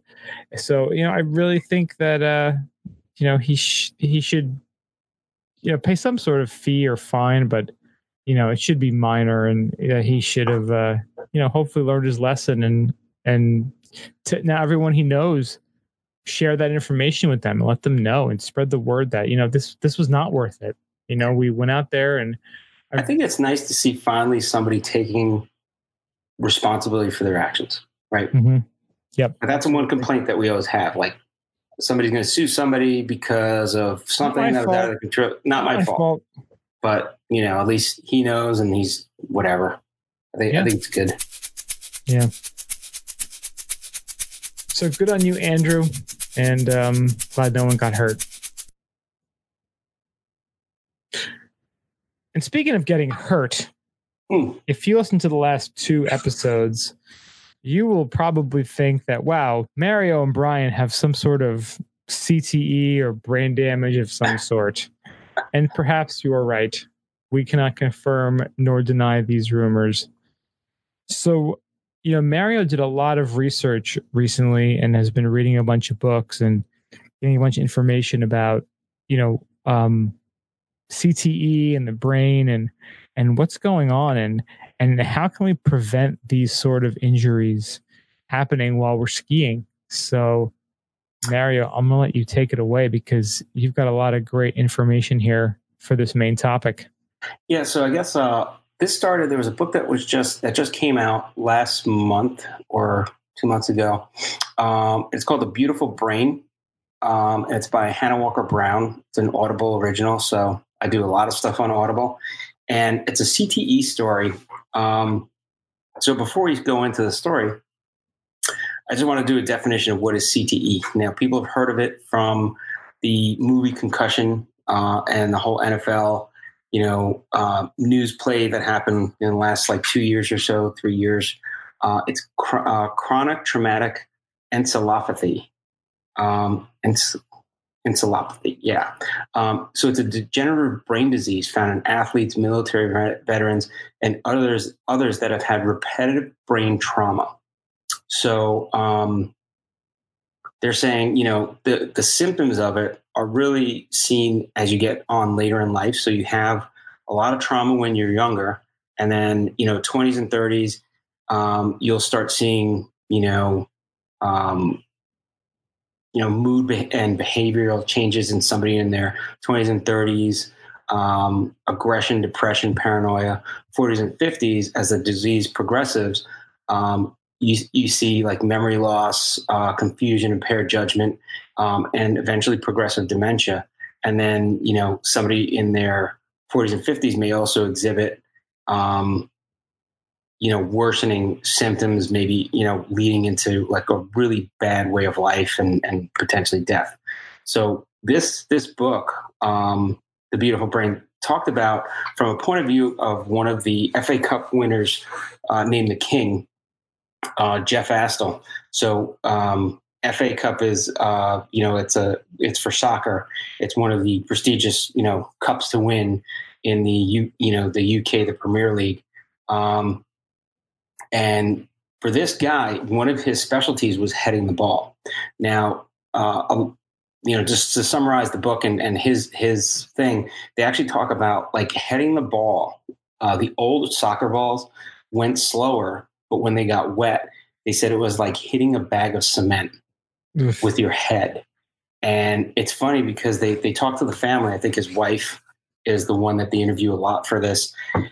And she's talking, she's saying, you know, the real injuries to him that repetitive you know hitting on the on the head of this ball didn't really happen in the games. You know he would have a header to win a game or whatever but it happened really in practice because in practice they would head the ball they would do set pieces and they would do all sorts of stuff and he would practice heading the ball like for two hours you know an hour and a half two hours of just heading constantly heading that ball. So you're taking it now you're taking these injuries in practice, not even in the game. So yeah, with no idea what it's doing to you. Right. And and it's it was just an interesting twist on it because people think like, oh, you know, in in you know American football, you get you know somebody gets like creamed. Okay, I could see that. You know, you're running through it fast motion. It's a real game live time thing. These are things that can happen potentially in practice. So um, I know the NFL's uh, analyzing now injuries to linemen because they're repetitively hitting each other. You know, 300 pound people hitting each other isn't good either. Um, but the book also mentions uh, Elise Elise Soutter, uh, Soutter. She was a UK snowboarding Olympian. Um, she took her life, her own life, on her 18th birthday, and they believe she may have suffered from CTE. But by the time the um, doctors requested to analyze her brain, um, it was too late. I guess she had been cremated or something, or or embalmed, or whatever whatever happened. Um, it wasn't able because the family agreed, but they said it was too late.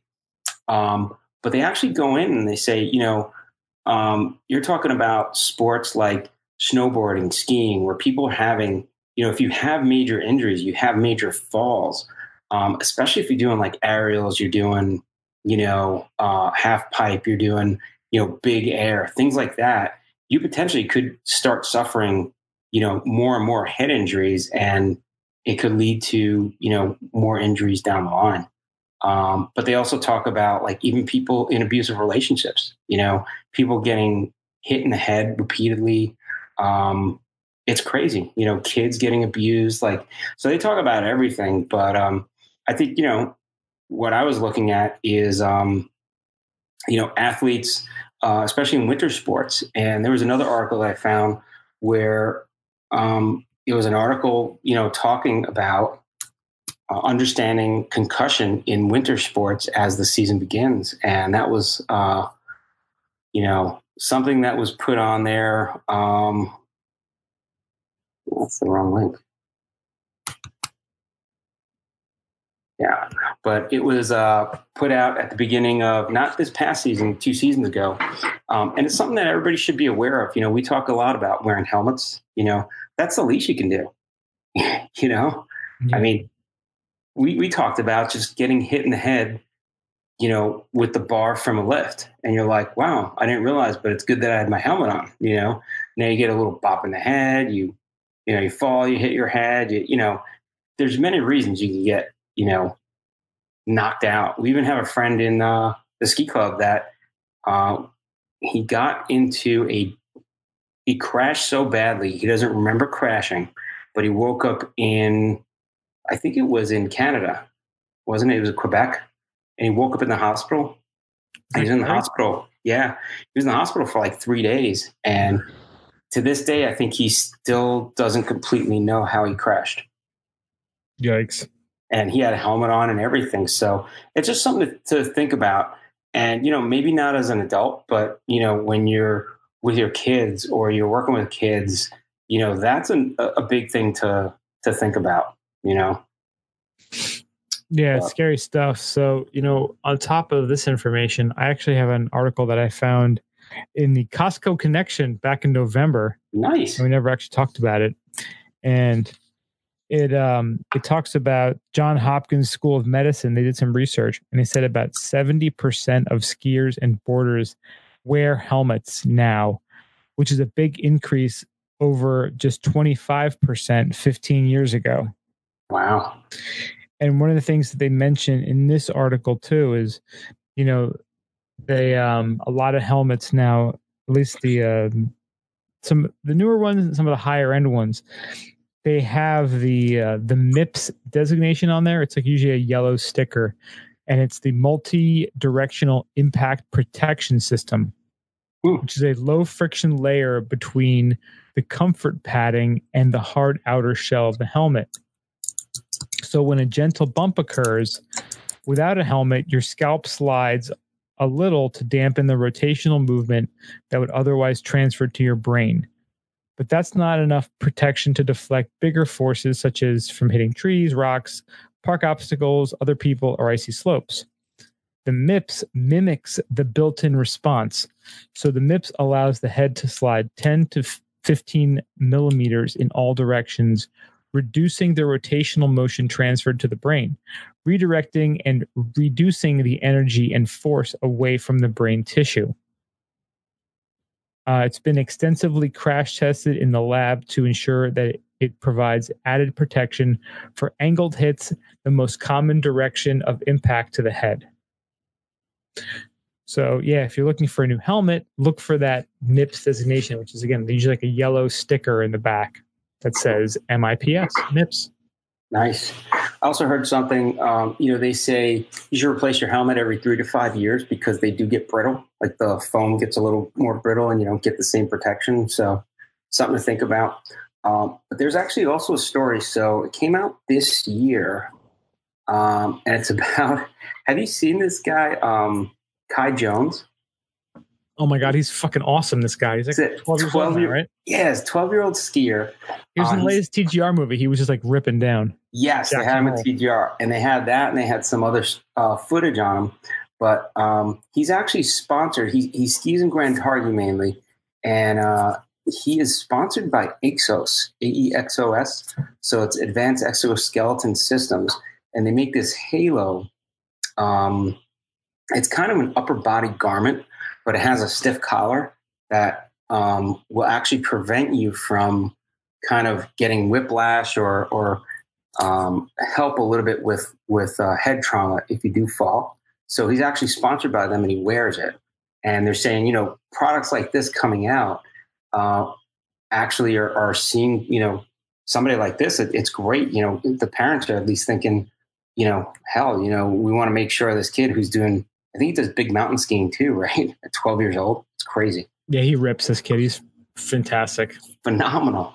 But, you know, at such a young age, you know, you want to protect that kid as much as you can. So for 190 bucks, they're like, you know, it's this um, 190 Canadian dollars. So it's like $13. Yeah. 13 American.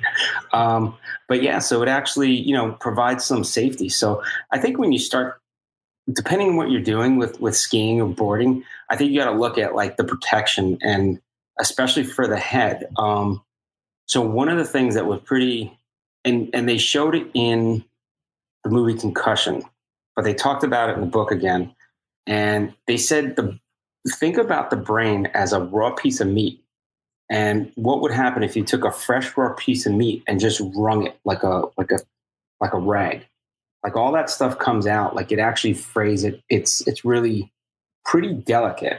Um and the movie concussion there's the guy uh the doctor's watching a soccer game and every time somebody heads the ball he shakes this peach in a uh, in a jar. And he shakes it just once so every time so by the end of the game you look at the peach and it's just mangled you know a mangled peach.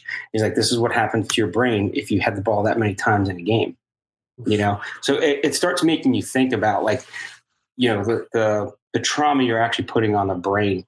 And there's actually um, another ex-olympian uh, soccer player. She was a um, I don't know she was a goalie but um,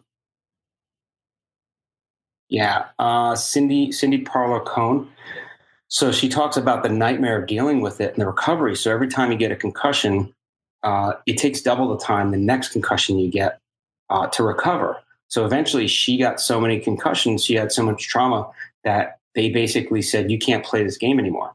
So she can't play soccer anymore. And she said, you know, she she talks about some of the, you know, episodes that she goes through. It's almost like you know people talk about PTSD or something like that. It's almost like that where it just creeps up on you. You just out of the blue get these headaches or get, um, you know, balance issues or confusion. It's just it's nuts, and it only gets worse as you get older. Wow. And yeah, it's it's really bad when you um you, know, you look at the CTE and how it affects you and like you said, the headaches. And then it gets even worse as you get older because that's when they're saying there's some sort of tie between head trauma and Alzheimer's. Yeah. So there's a protein that develops, and I guess they explain it in the movie Concussion. They explained in the book a little bit, but I guess where your your brain tears, eventually it fills in with this protein, and that protein is what kind of fucks up your brain. And that leads to like confusion and, and not making the linkages that it normally makes. It's it's kind of crazy. Oof. Yeah, I was, so I was doing some additional research based, you know, after all this great stuff that you found based on your research, and um, it was Dr. Rhonda Patrick, and she published uh, what is the role of, oh my God, phosphatidylcholine DHA in preventing APOE4 associated with Alzheimer's. And I think that version of Alzheimer's is really just genetic because there is some sort of genetic predisposition some people have to Alzheimer's. And they say that um, DHA, which is an essential omega 3 fatty acid, plays a vital role in the prevention and reversal of cognitive decline and Alzheimer's. So, you know, like that's what's found in like fish, fish oil, krill oil.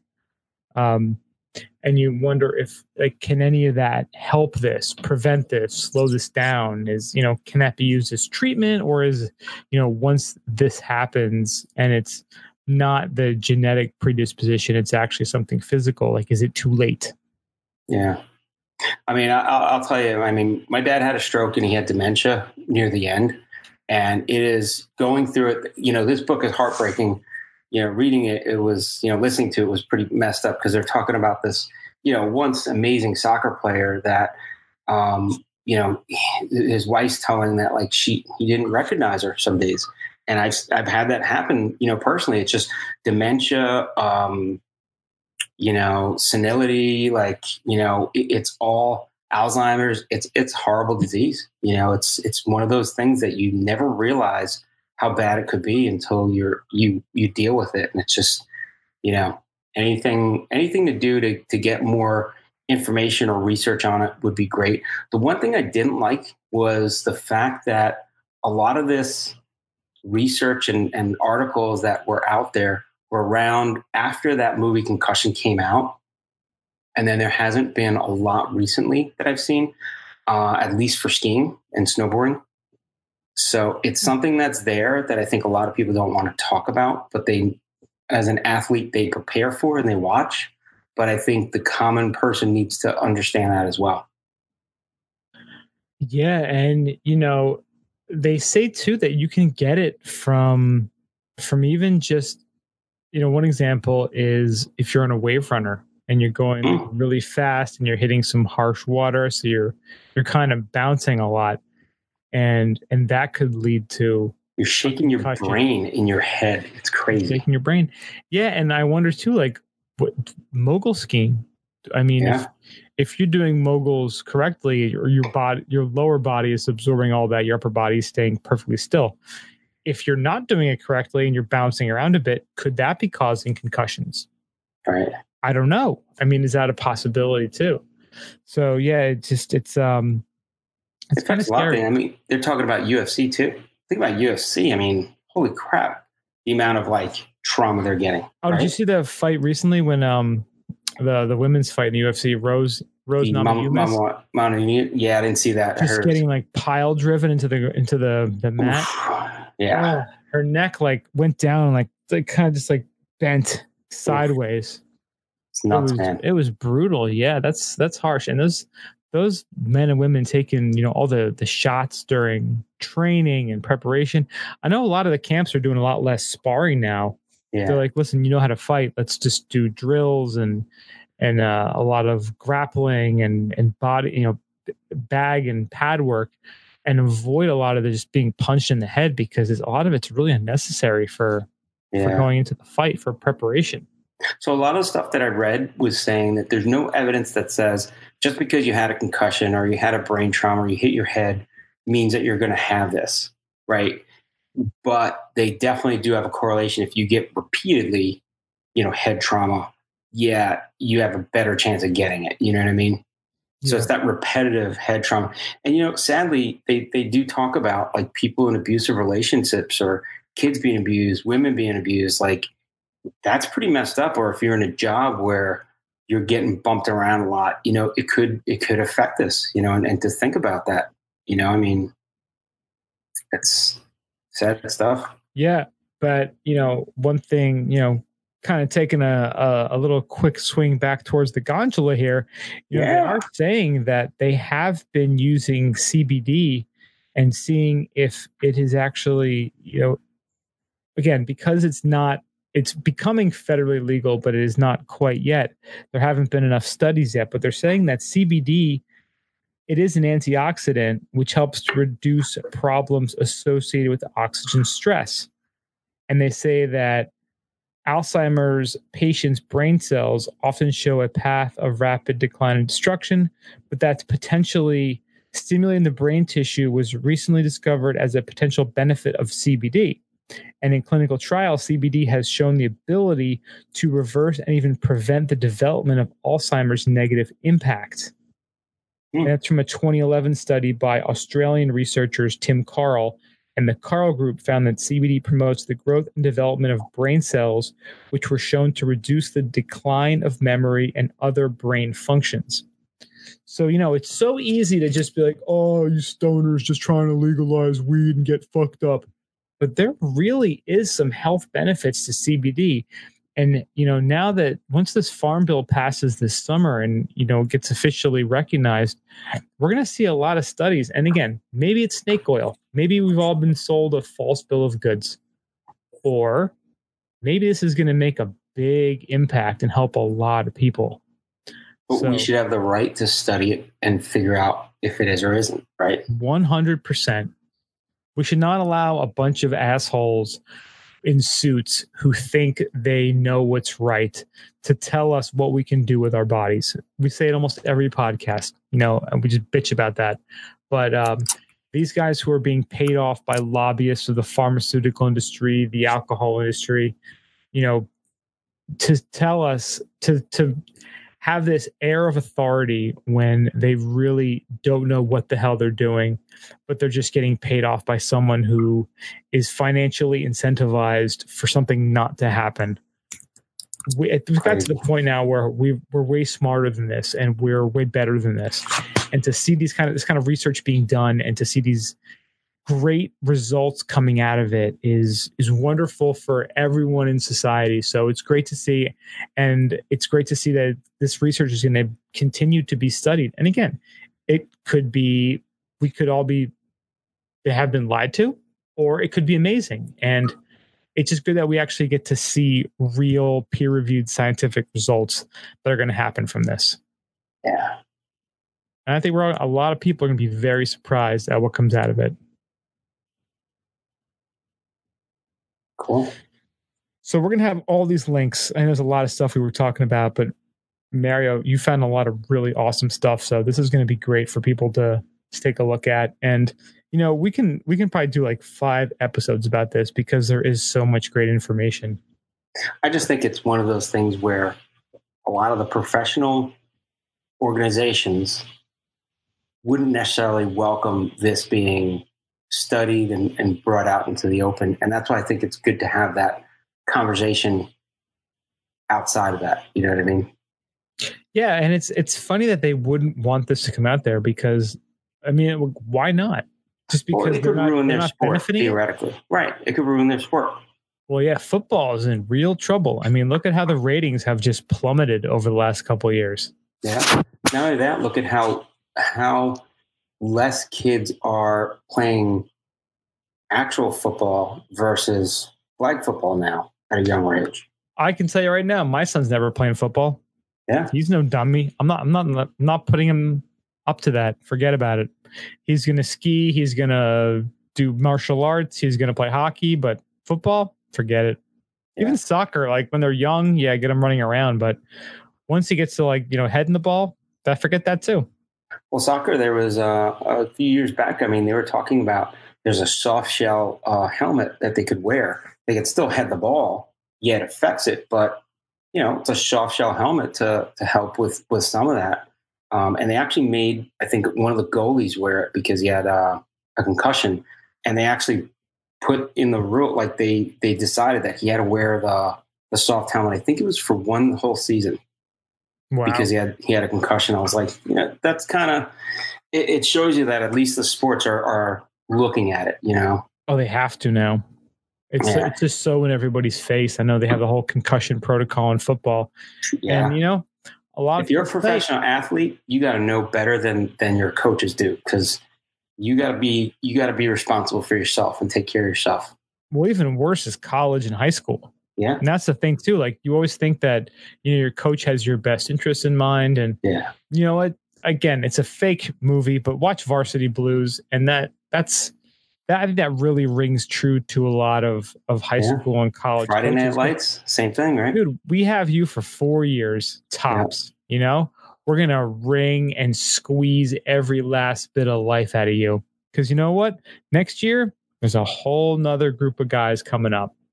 I heard a bunch of uh, you know sports reporters, and they were talking about just running backs in general, and they're like, "Yeah, running backs aren't featured because everybody knows they only last four or five years." And I'm like, you know, that's pretty messed up. So now, four or five years in the pros, after being beat up since they were like in peewees, now they get to the pros, and everybody has this attitude that no, they're going to be done after four years.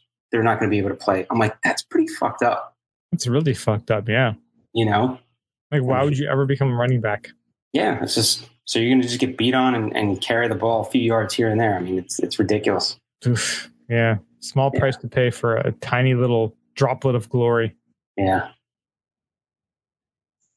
So yeah, we'll have all these links in the show notes. You can check it out. And if you have any cool new information you want to send our way, or you know, we'll probably do a follow up when it's closer to ski season. Because you know, one cool thing is now now that it's kind of not the the main ski season anymore or board season.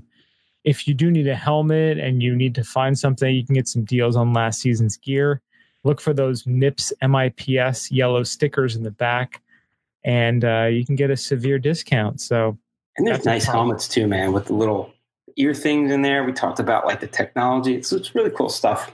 yeah, and you look for that yellow MIP sticker, and uh, yeah, we'll do a follow up closer to the ski season and uh, talk about some of the the higher end helmets that are Under helping protect you during ropes. skiing and board season. Yeah, if you have any other tips or ideas or suggestions or studies, hit us up, skibumpodcast at gmail.com. All right, do you need a uh, a whiz break or anything? Good, man. All right, I can kind of push through too. I think. Yeah, it was good. A lot of a lot of good info. Yeah, this is really good stuff in here. Thanks for putting this together. and we didn't beat it up too much, which is good because it could Yeah. get people to be like, "Oh, I can't listen to this." Yeah, I know, right? Kept it interesting. Kind of tease people to say, "Hey, maybe I should find out more about this shit." Yeah, That dude Kai want- Jones is fucking amazing. dude, he is unreal, right? I was like, "Fuck, man, he's like a little tiny little You- version of like some crazy skier, man." Did you see the last TGR movie? No, I didn't. Yeah, he was in it, and it was just you're watching, and you're like, oh my god, this is like a little kid. This is a twelve-year-old kid. That's Crazy. fucked up. Yeah, let me go grab a quick piss quick before this. Uh, Okay, man. Which story do you want? The uh, energy or the cocaine guy? I'll take the energy drink. All right, perfect. All right, man. I'll be right back.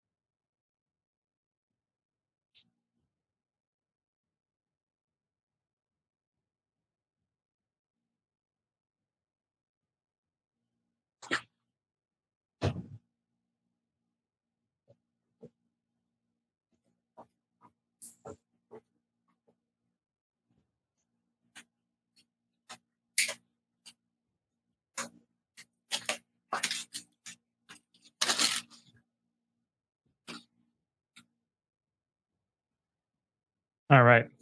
Huzzah.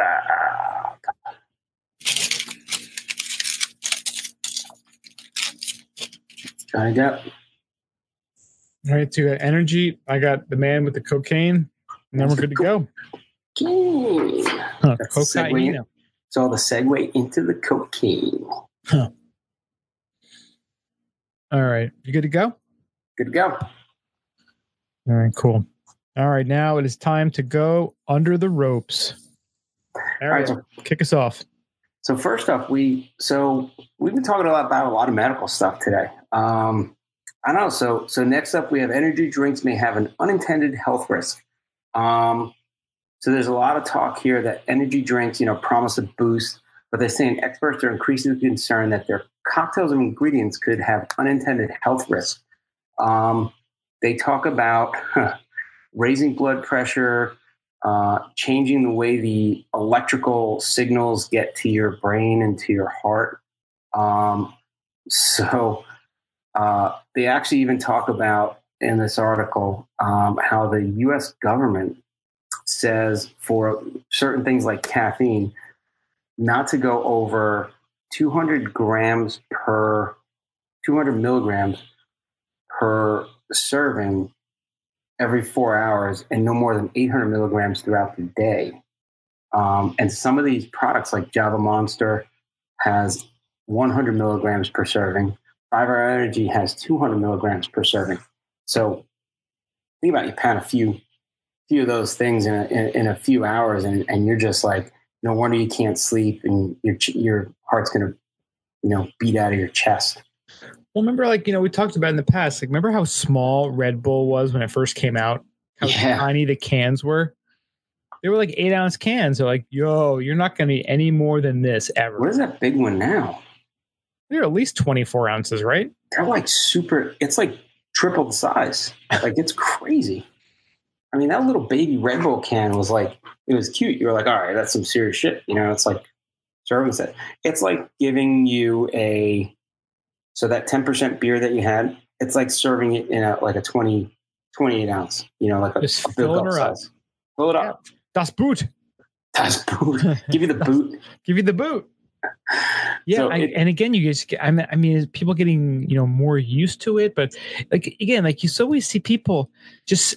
I know one example that I remember is I went to this pizza place in New York, and there was this girl working at the counter, and she was kind of laying there, like barely, barely working, but mm. she's drinking a Red Bull. I'm like, like, what are you doing? Like, You were just getting jacked up on the Red Bull just so she can sit there and do nothing. it's such a weird drink. It's like, what is the what is the right time to even drink that? That's crazy. You know, like I, I, I mean, I, you know, I've definitely had drank plenty of Red Bulls and you know monsters and whatever, and you know, I, I try to do it in a time when I really need that little extra pick me up. But honestly, at the end of the day, I'd rather just have coffee if I need that little pick me up. Yeah. See, but the other thing too is you're an adult, right? You're a grown adult. In theory, So if you have two Red Bulls in a day, let's say it hits 400 milligrams of caffeine and then you get all the other crap in there, it's probably not going to be harmful to you. It's probably not good, but it's not going to be harmful. Now, if you have that same two Red Bulls in a day and you're like a 10 year old kid, that's pretty fucked up. Yeah, wasn't there? I I remember like I never actually watched the show, but I talked. Someone talked. You know, I was talking to told me about it. That like Honey Boo Boo show. Like, isn't that what Oh. her mother gave her? Like Go Go Juice. It was like Mountain Dew and Red Bull. Like, could you imagine like giving it to your kid, like getting them all, Mountain like, Dew, Red Bull, and crack. just getting them all like, yeah, that's what it is for a kid. It's pretty much crack. Damn. It's getting them all like jacked up. It's crazy. Terrible. It was pretty cool. They mentioned in here that guar- guarana, which they mention, which is a common ingredient in a lot of the energy drinks, it is mentioned in the NCAA's 2016 17 banned drugs list. Isn't Wow. that crazy? Banned. It used to be banned in It 2016. used to be okay. Isn't that nuts? Oof. Now they opened it up because you know who's paying them a shit ton of money? The To advertise? Monster. That's right. Everybody that's making products with that. That's So- really fucked up. There's actually But they fun. have a they, they interview a cardiologist and she says she's shopping at a grocery store on Saturday and saw a woman with a 12 pack of Red Bull and her son was about 11 wearing soccer gear and said they were happy because um, they were going to do well today when they had the Red Bull at halftime. so the lady was like, "Holy crap! We used to have like oranges and bananas and juice. Like now, people are getting freaking. They're giving kids Red Bull. Like that's just wrong. And that's how we create school shooters. Oh, nuts, man. Yeah. Well, At what point are we going to just like so? Not only is it probably fucking up our body right now, but think about having kids, like because your body changes according to the shit that you put in your body, right? Then you have kids like on that shit. Like, what's what kids are we going to create with that?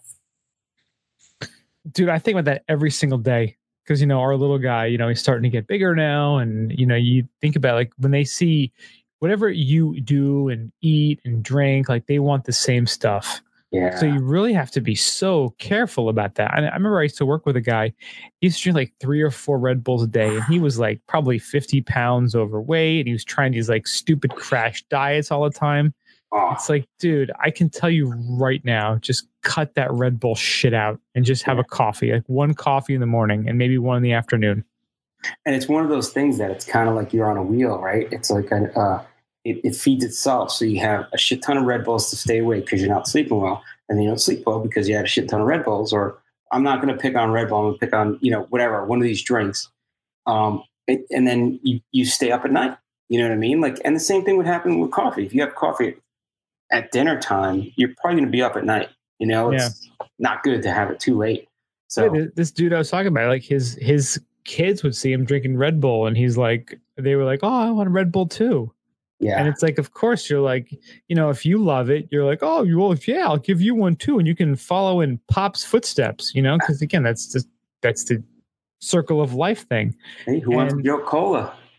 Jolt Cola, yeah, yeah, it's it's or what's what's the other uh, red zone red uh, code red code the Mountain Dew, right? we play video games till three in the morning and, and drink code red all night like you think you're gonna fucking sleep after that no you're gonna be up all night Dude, I remember when that stuff came out, there was a they used to call it a Vince Vaughn. You would mix that with vodka. ah there you go was Vince Vaughn. Oh, those were. Del- I remember me and my my buddy Chris. We had our at our you know apartment that we had. We'd have friggin' twelve pack of the Code Red sitting there and a giant handle of Svedka, so you could uh, you could make your own Vince Vaughns. nice Yeah, but no, these energy like you look at the ingredients, and I know we've talked about some of them in the past, and you know once in a while there are some that are really good. There's, some of them are really tasty, no Mm. doubt about it. Um, I remember, you know, if you ever go back to episode, I think it's got to be like 130 something, oh where you yeah Cameron, and we were at the uh, the Boston the ski and snowboard show. 8 a.m Dude, I had like I had a giant Starbucks, and I chugged a whole like Red Bull. I think it was the plum one. Dude, I was so I was so like jittery and jacked up, and I talk fast to begin with. I was talking like twice as fast. It was you're so on point I I was tell like, you, yeah. good. So, uh, so what do you think about training? Like, what do you, know, for training? You know, like, have your own uh, equipment coming out, or what's going on? Like, it was, it was ridiculous. It was so. I felt good. That was fun. I was jacked up. It was Yeah, great. I think you're better off drinking like a Red Bull or a Monster or something like that right first thing when you wake up in the morning because you have all day to metabolize it. You know, That'd be kind of cool if they had some sort of uh, alarm clock. Like, why? Yeah, I see. I hope the future is that there's more hardware devices connected to your smartphone. So imagine like an intravenous setup that you could like just plug into your iPhone. So it's Oh. like it's in your arm and it's tied to your alarm clock. And it starts slow dripping about 10 minutes before your alarm goes off. So There by the time go. your alarm does go off, that Red Bull is just like fully like mainstreaming, and you're like, woo! Like as soon as you wake up, you're like, yeah, I'm gonna bang you before I leave, and then I'm gonna take a shower, and then I'm gonna go to work. I'm gonna fuck shit up at work, and then I'm gonna go work out, and I'm gonna come home, have a big dinner, and then I'm pass out at 7:30. there you go. That's Like- perfect. Right? Like that's Perfect, man. like, that's what Red Bull or Monster or Rockstar or whatever those things. Just a that's- Meyer cocktail with the with the Red Bull right in there. Yeah. Just fucking boom, right into your right into your veins. Just Sober you up from the night before and get you ready for the day to go. ready to go. Yeah. yeah, I think we need that um that iPhone intravenous connection. Boom. That's the future right there, man. Yeah, but then they'd have an update and they'd fuck up your intravenous. It doesn't work. It goes in like two in the morning. You're getting jacked with Red Bull. You're like awake, like wide awake. You're like having this crazy dream because they fucking you It's got like, dosed at like two I in the morning. thought you were on London time, Thanks, Apple. not New York time. Yeah, right. Yeah, been fighting with Apple lately. Steve Jobs, that wouldn't happen. He was still alive. I know. All fucking Looking at you, Tim Cook. Yeah, Looking at you. In your face, Tim Cook. You suck. Yeah. I